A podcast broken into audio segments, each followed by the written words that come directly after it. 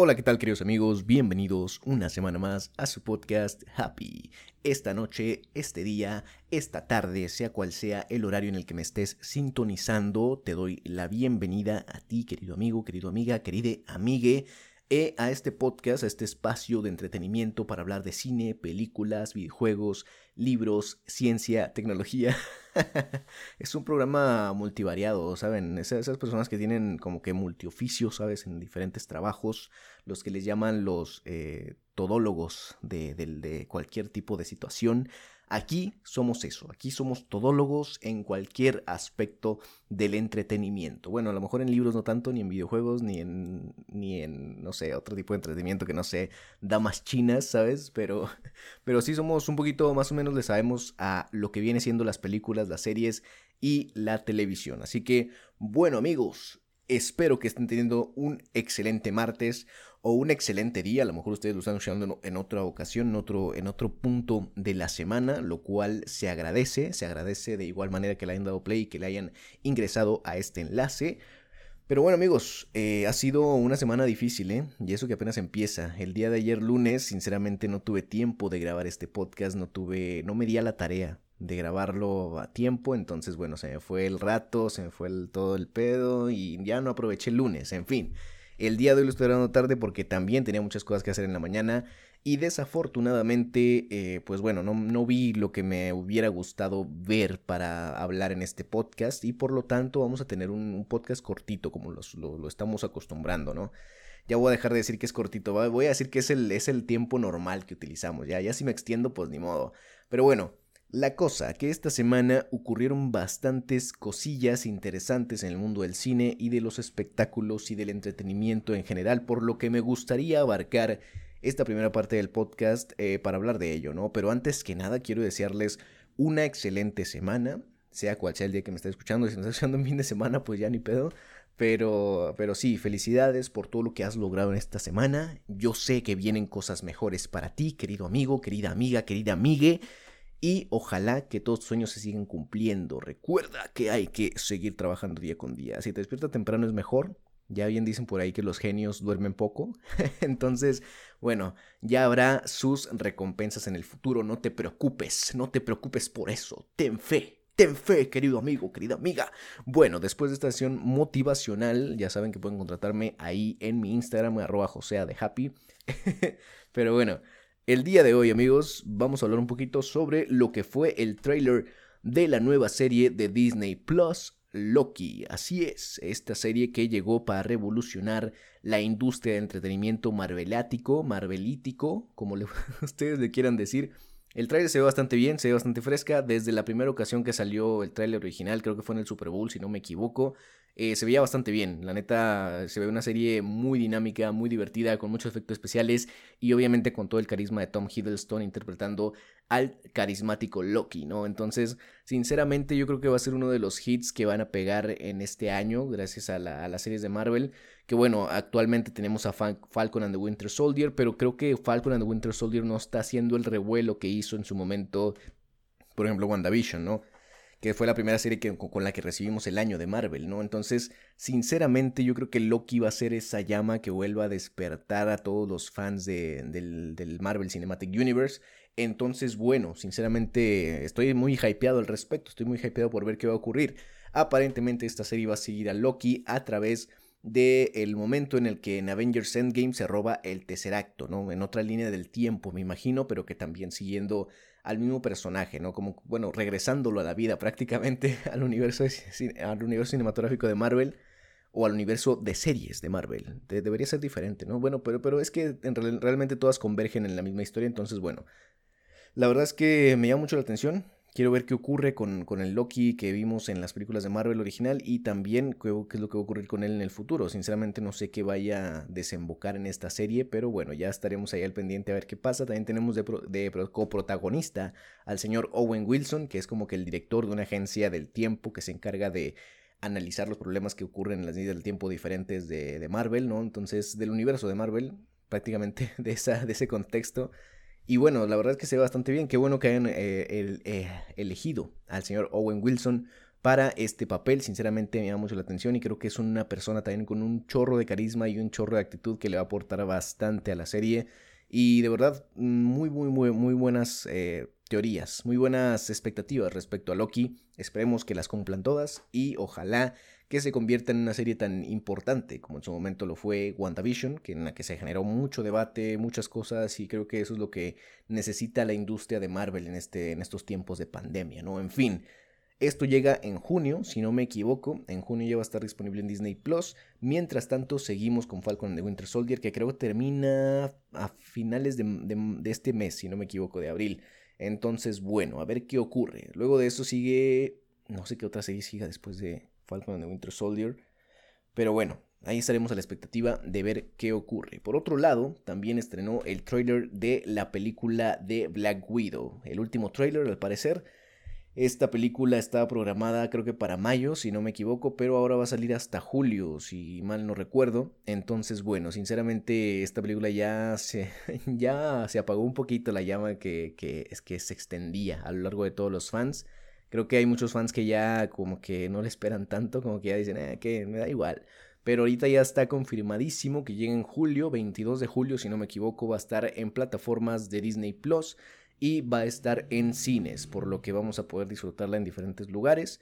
Eh, en Disney Plus obviamente va a estar en 349 pesos como acceso anticipado. Va a ser un cargo extra si quieres verla en Disney Plus, pero bueno, yo creo que es mejor verla en el cine. Con 349 pesos en el cine te completas, no sé, fácil un combo cuates y dos entradas para ver cualquier película. Entonces, sinceramente yo creo que es mejor ir al cine a echarte a echarte la vuelta y ver un cotorreo muy, muy agradable, ¿no? En una pantalla gigante, con un buen sonido. A veces, a veces dependiendo del cine. Sinceramente creo que eso es lo malo del cine, que de repente como que hay cosas que fallan dentro de la cuestión auditiva y dentro de la cuestión eh, visual. Pero sinceramente no lo cambio por ver películas en la, casa, la verdad. En fin, si digo, si me da la oportunidad, a lo mejor cuando no tenga tiempo, a lo mejor sí digo, no, pues la verdad sí quiero ver en la casa mejor y ya, decides verla en la casa. Pero sinceramente la experiencia del cine es algo increíble. En fin, que Black Widow va a estar disponible en Disney Plus y en cines al mismo tiempo a partir del 22 de julio, si no me equivoco, si no pueden googlearlo, si no aquí voy a dejar la anotación de que todo, estoy diciendo, todo lo que estoy diciendo es mentira, en fin. Vamos a lo que sigue y es que también estrenó el trailer de Space Jam, la nueva película basada en la misma película, en la, precuela de este del dos, no, del 97, 98 por ahí, no me acuerdo en qué año se estrenó, donde salía Michael Jordan jugando con todos los Looney Tunes al básquetbol. En esta ocasión tenemos a LeBron James, LeBron James, si no me equivoco, sí es LeBron James, ¿no? No sé, a la bestia, estoy diciendo mentira. No, estoy diciendo mentiras o, es verdad, ¿no? ¿Es LeBron James? Ah, sí, sí es LeBron James, ¿no? Sí, sí, sí, sí, sí. Perdón, amigo, estoy muy perdido en esto de, de, los deportes. Pero bueno, la cosa es que ahora aparentemente a LeBron James le secuestran a su hijo, le secuestran a su pequeño, y para salvarlo va a tener que jugar el partido del siglo a en, una, en un lugar que se llama el Serververso, algo así. el Serververso. Este es un servidor como que con donde convergen todas las cuestiones de Warner Bros. Y entonces tenemos una mezcla muy rara de todas las películas de Warner Bros. que han sacado a lo largo de los años y todos los éxitos de Warner. Ahí están disponibles. Tenemos a los, los, los Picapiedra. Está también este Godzilla. Está también King Kong. Bueno, Godzilla creo que no sale. King Kong sí sale. Eh, está el gigante de hierro, salen muchas cosas que lo hacen ver como una segunda Ready Player One, ¿sabes? Es como que, ah, mientras sale Ready Player One 2, vamos a hacer esta cosa que también hype a los fans y que les llame la atención este, esta, esta película, ¿no?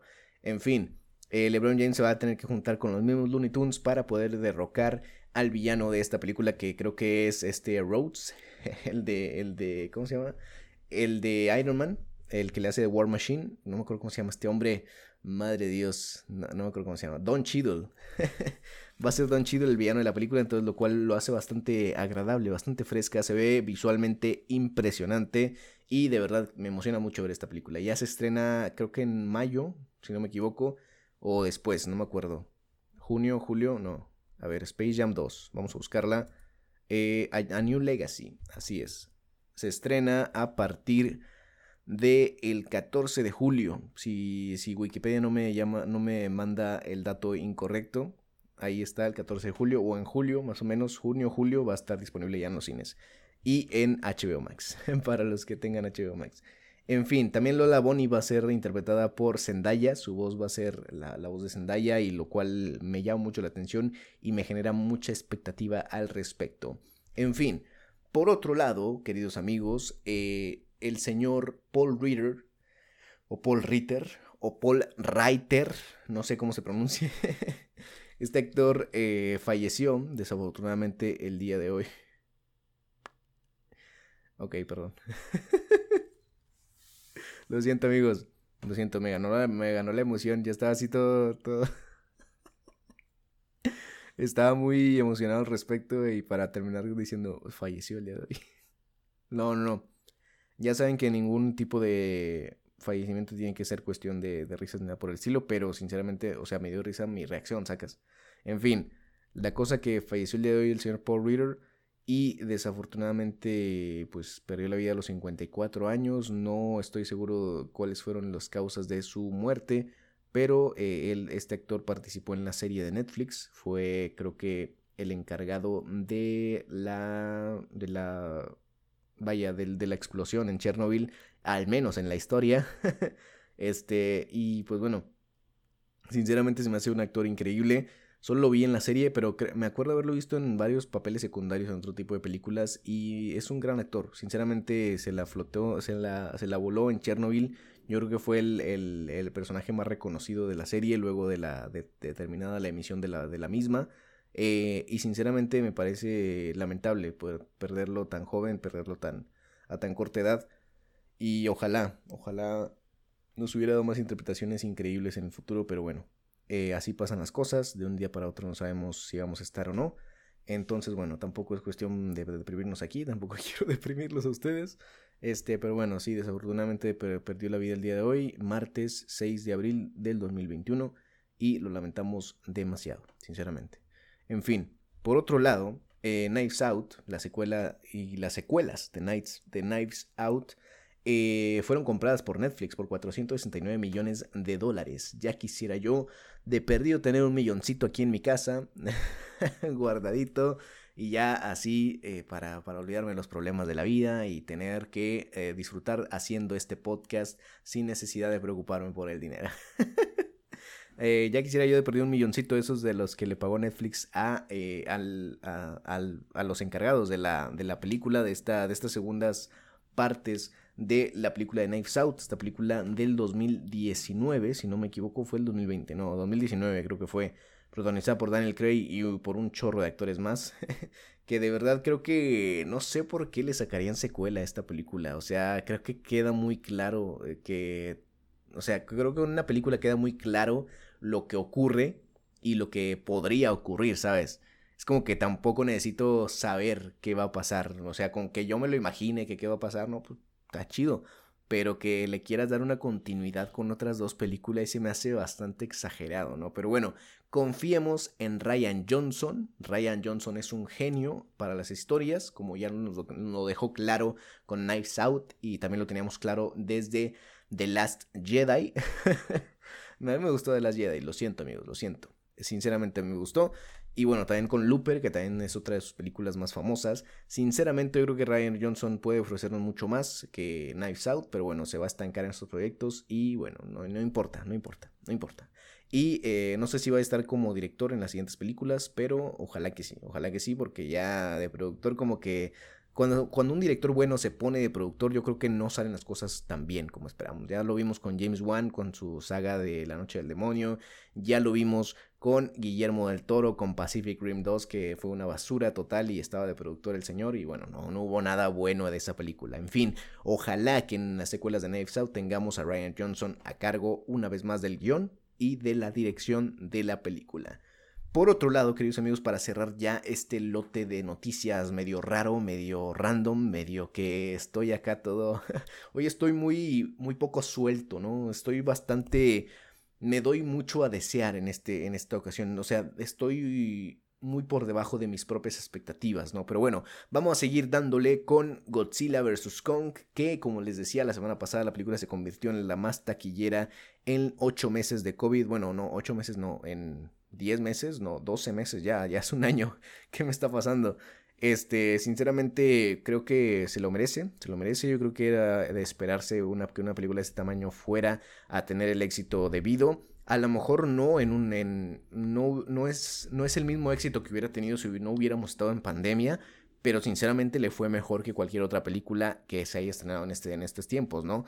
Eh, en la taquilla doméstica de Estados Unidos tiene un total de 48 millones y medio de dólares.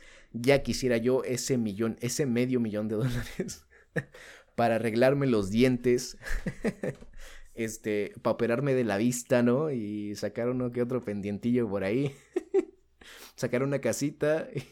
no, bueno, la cosa, que bueno, ya tiene, tiene 48 millones y medio en local, en su natal Estados Unidos lo cual nos hace ver que le fue bastante bien en comparación con otras películas y que además yo creo que sí hubo mucho mercado que abarcó el HBO Max. Sinceramente, pagar 15 dolaritos para ver una película que, o sea, pagar 15 dólares por una suscripción y que no te cobren extra por una película que ya está en los cines, sinceramente se me hace increíble. Yo también estaría dentro, pero sinceramente yo creo que sí afectó. Yo creo que fue, parte de lo que afectó a la taquilla de eh, Godzilla vs. Kong, pero bueno, al final yo creo que también se llevan una parte de dinero por cada persona que vea el contenido de HBO y en esta película más. Bueno, en fin, la cosa, que bueno. En taquilla internacional tiene 237.300 dólares y en taquilla mundial, o sea, ya apuntando estas dos, tenemos 285 millones de dólares. Y bueno, es, obviamente es la película que salvó al cine. hace rato vi un, un artículo que decía Godzilla vs. Kong, la película que salvó al cine. ¿Quién te conoce? ¿Tenet? Increíble, ¿eh? Increíble. Yo creo que lo que afectó a Tenet fue que también estaba como que en medio de la pandemia. Ahorita ya hay como que varios países que ya están saliendo un poquito a poco de, la pandemia y todo ese rollo. China ya está mejor. Eh, ya México, pues bueno, presenta menos estadísticas, pero no quiere decir que ya estemos a salvo, ¿no? Pero sinceramente yo creo que eso sí, sí propició que la gente se sintiera más segura de salir al cine. En fin, queridos amigos, hasta aquí termina este episodio. No es cierto, no es cierto, no es cierto. Hasta aquí termina la sección de noticias de esta ocasión y vamos ahora con un estreno de Netflix que eh, ocurrió este pasado viernes 2 de abril, donde tuvimos una película bastante interesante, ¿no? Ahí en el catálogo ya disponible. Es una película del 2020 que no los engañe Netflix, no es una película original de Netflix, es una película original de Hulu, este otro servicio de streaming que está solamente en Estados Unidos y otras partes del mundo, creo que solo en Estados Unidos, si no me equivoco. Eh, y bueno, ahí también la película causó mucho revuelo. Esta película aquí obviamente estaba en lugar número uno, creo que el sábado, todavía está en lugar número uno. Y bueno, de México y de Latinoamérica, o de México, no sé, creo que solo de México. No, no, no, estoy seguro si Netflix arroja los resultados solamente del país en el que estás o de Latinoamérica en general, pero creo que sí, es solo de México, porque dice número uno de México. Bueno, en fin, la cosa que corre, Run, esta película se trata de una mujer que tiene a su hija, ¿no? Ambas viven pues en un, en un estado de armonía bastante agradable, una con la otra tienen como que mucha confianza, ¿sabes? Esta relación madre-hija que se da una en un millón, ¿no? De que, ¿no? Pues tienen mucha confianza entre ellas, siempre han estado juntas.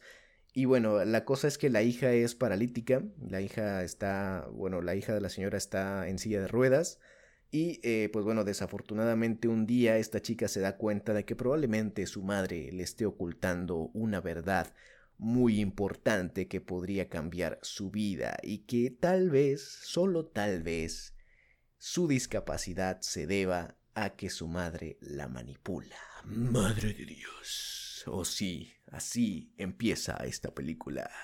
Y bueno, sinceramente tiene toda la fórmula que le gusta a la gente. El morbo, el thriller, el, como que el aspecto psicológico, ¿no? De que si está, qué está ocurriendo aquí, la típica protagonista que está demente, la típica eh, protagonista que tiene que salvarse de esta persona demente, ¿no? Entonces, eh, yo creo que también te debes venir muchas cosas del principio de la película, como que ya estás eh, predispuesto a saber lo que va a ocurrir.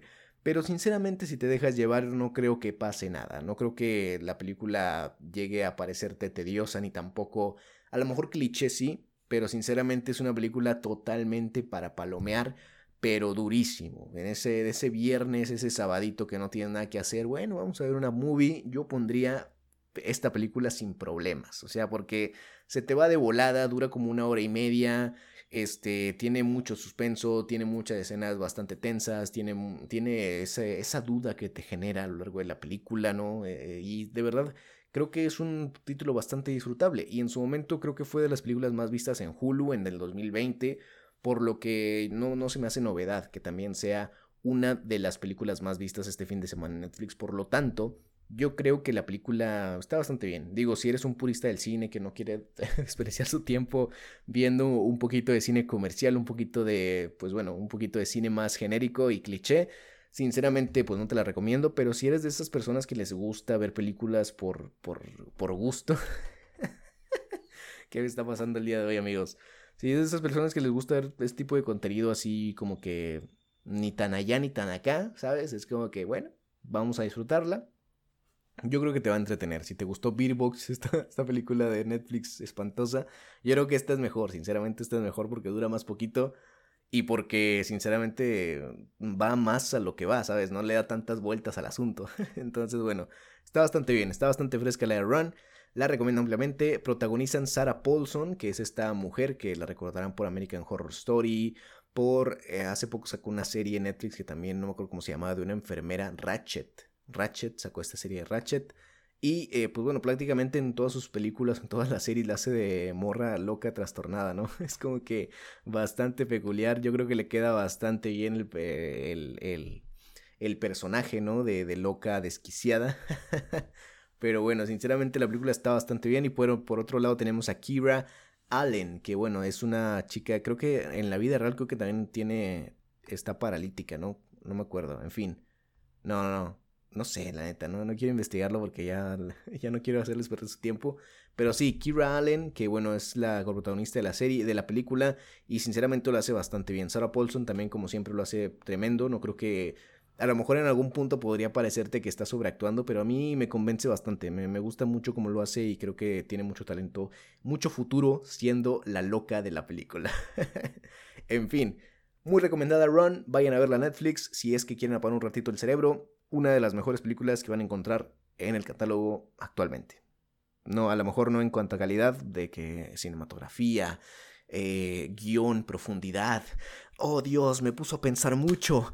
No, a lo mejor en ese aspecto no, pero sinceramente es para pasar el rato chill, ¿sabes? A gusto. En fin, vamos con la siguiente y es que me vi Sector 9. Finalmente, después de mucho tiempo, me vi Sector 9, la película de Neil Blomkamp, creo, que es la película con la que más despegó la carrera de Neil Blomkamp, después de ahí se fue a hacer Elysium, se fue a hacer eh, Chappie, se fue a hacer no sé qué otra película ya ha hecho últimamente, pero sinceramente nunca le había dado la oportunidad a, a ¿cómo se llama? A Sector 9, por lo que finalmente lo hice, y bueno, ¿qué les puedo decir?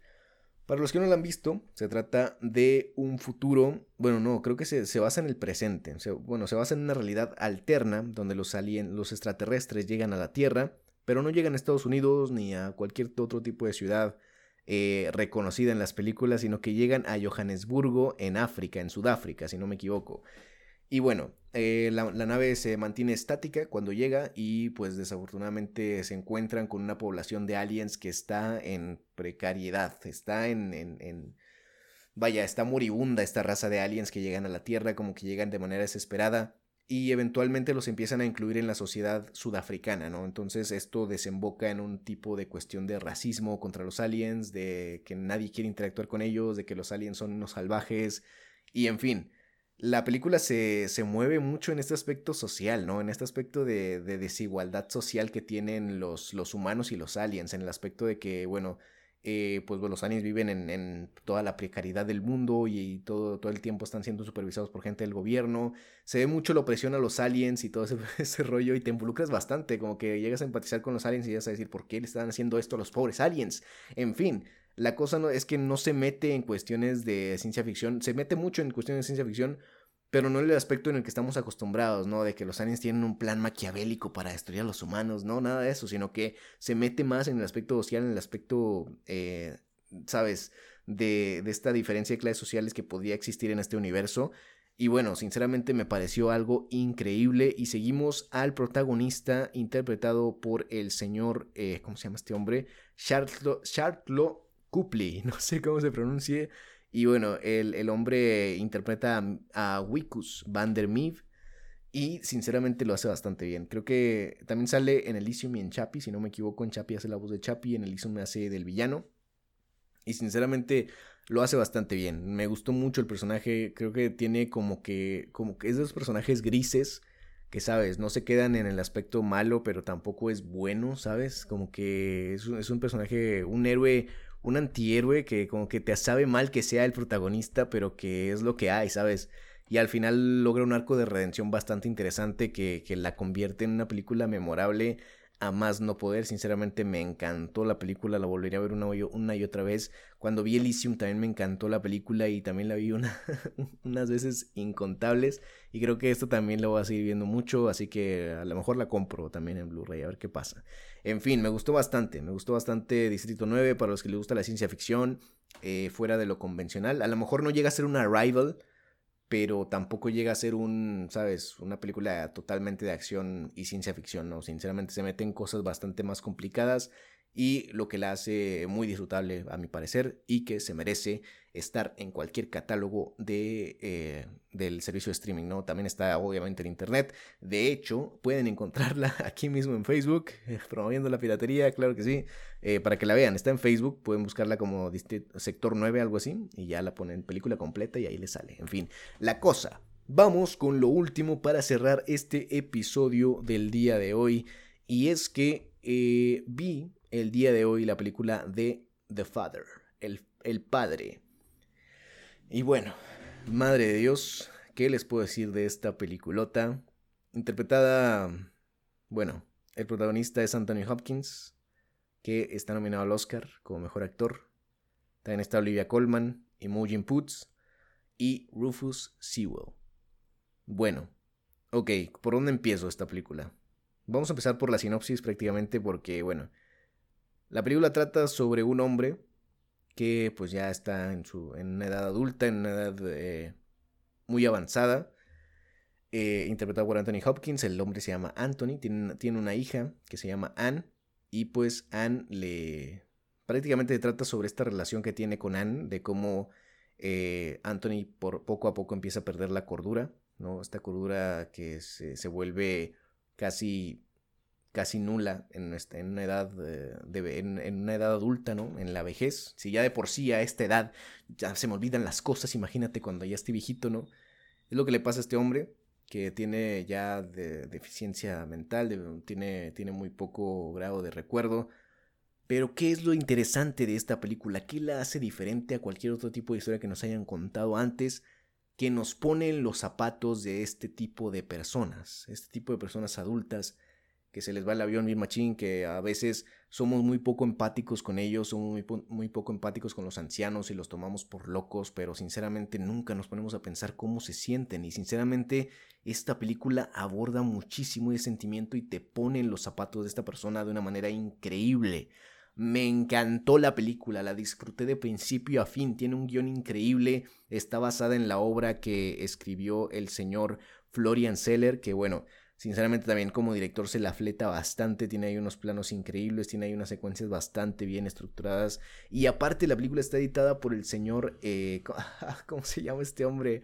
Está editada por el señor, el de The Killing of a Sacred Deer, The Killing of a Sacred Deer, ¿cómo se llama este hombre? Ah, el griego, ¿cómo se llama este? The Lobster, a ver, The Lobster, eh, este hombre se llama, ah, déjame te digo cómo se llama este hombre porque... Se lo merece, se lo merece. Yorgos Lántimos.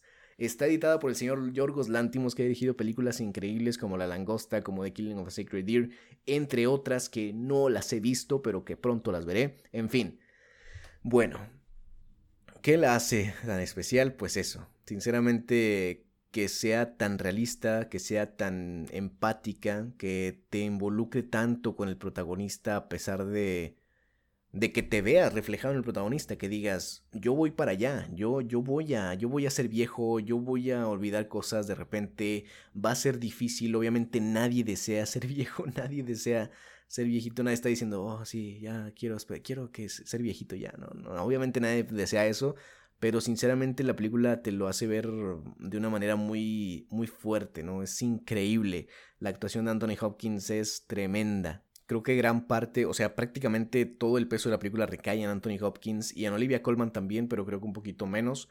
Pero bueno, sinceramente en la película brilla totalmente Anthony Hopkins y creo que ojalá que así sea, ojalá que le den el Oscar a este hombre porque se lo merece por este tremendo trabajo que se avienta. Obviamente, un actor de esta edad interpretando a un hombre senil eh, es, es increíble, es increíble, no sé cómo explicarlo me parece como una persona que está, una persona joven que interpreta obviamente un joven vigoroso, un joven muy alivianado, pero también un joven que puede tener este, cualquier tipo de otra, de, discapacidades, ¿no?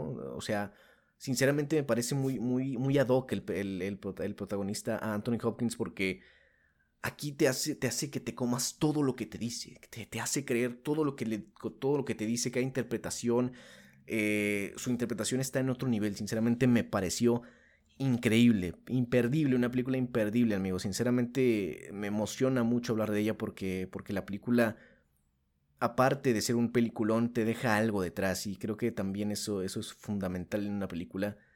Eh, creo que en muchas ocasiones conecté con el personaje de Anthony Hopkins, en muchas ocasiones vi reflejado a, a ciertos familiares que, que, bueno, este, a lo mejor no le, no le dimos importancia en su momento, pero bueno, la cosa que... Eh, bueno, la película está muy buena, está muy chida, sinceramente me encantó y, y me hizo llorar en muchas ocasiones, en muchas ocasiones, eh, y, creo que tiene un, un, peso muy importante en la sociedad actualmente, además de que, de que bueno, está nominada al Oscar, está nominada a seis Oscars, si no me equivoco, de los cuales no sé cuál se merezca más, pero el del que estoy seguro es el que es que Anthony Hopkins se lo debe llevar. Estoy segurísimo de eso. Y bueno, hasta aquí la reseña del padre. No sé qué tan, qué tan buena haya sido, pero sinceramente no sé cómo, no sé de qué otra manera expresar lo mucho que me gustó esta película. Y, bueno, espero que la vean, espero que, la, que, les cambie el chip como a mí lo hizo, al menos espero. Y, y bueno, sinceramente la recomiendo ampliamente, es de lo mejor que he visto en mucho tiempo. Y bueno, a lo mejor no es la gran cosa, ¿sabes? A lo mejor le estoy dando mucho, mucho sentido a la película, pero yo creo que una película cobra mucho más sentido cuando, cuando la, has, experimentado de cierta manera y cuando la, has tenido enfrente, ¿no? Entonces, sinceramente me gusta, me gusta mucho la película, me, me, encantó, como les digo, y ojalá que le den una oportunidad, ojalá que también conecte con ustedes como lo hizo conmigo, y bueno, sinceramente, hasta aquí dejamos el episodio del día de hoy. Espero que les haya gustado, queridos amigos. Espero que lo hayan disfrutado y sobre todo que los haya animado a ver cualquiera de estas películas y que los haya informado un poquito sobre lo que ocurrió durante esta semana. Lo estoy escuchando la semana que viene con mucho más y lo estoy viendo también ahí en mi, en mi Facebook, perdón. Ahí estoy como eh, Happy, Happy Podcast. Y en Instagram estoy como arroba de Happy. H-O-S-E-A de Happy. Así es. Y por otra parte también está el eh, podcast en, Instagram, se llama Happy Podcast, arroba Happy Podcast, ahí me pueden encontrar. Y bueno, eh, en el Instagram no estoy publicando nada, pero en el Facebook sí estoy publicando alguna que otra cosilla para ir creciendo un poquito más. Y bueno, nos, estoy, nos estamos viendo la semana que viene, queridos amigos, muchas gracias. en esta ocasión sí ando medio perdidote, no, no sé por qué, sinceramente ando, ando muy, muy raro, pero bueno. Espero que, se la hayan pasado bien y nos vemos la semana que viene con mucho más. Cuídense mucho. Bye bye.